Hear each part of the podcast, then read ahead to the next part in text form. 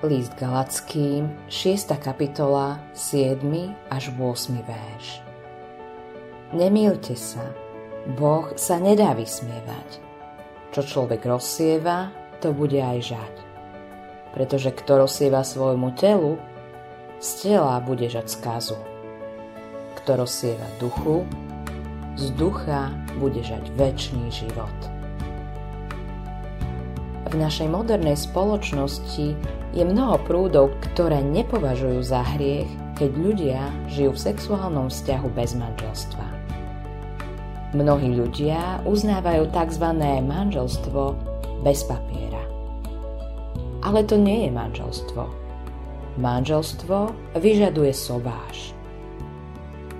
Život v manželstve bez papiera znamená cudzoložstvo. Akokoľvek by ľudia uznávali takéto vzťahy, Boh ich bude v deň súdu súdiť podľa jeho slova. Mladí ľudia sú naučení začať sexuálne spolužitie o mnoho skôr, než vôbec myslia na sobáš. Ide len o to, aby ich spolužitie nevyústilo do záväzkov.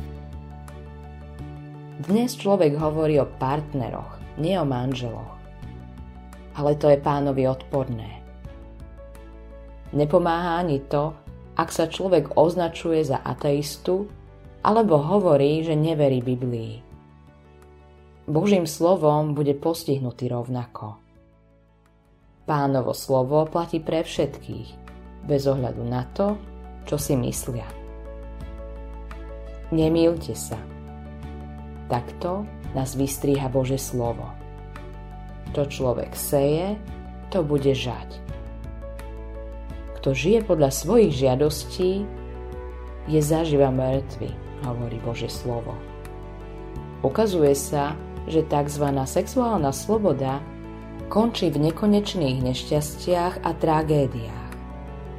Najradšej sa o tom nehovorí, ale ten, kto sa dnes stará o duše, vidí svet núdze a zla, pretože ľudia sa nesprávajú podľa slova Biblie.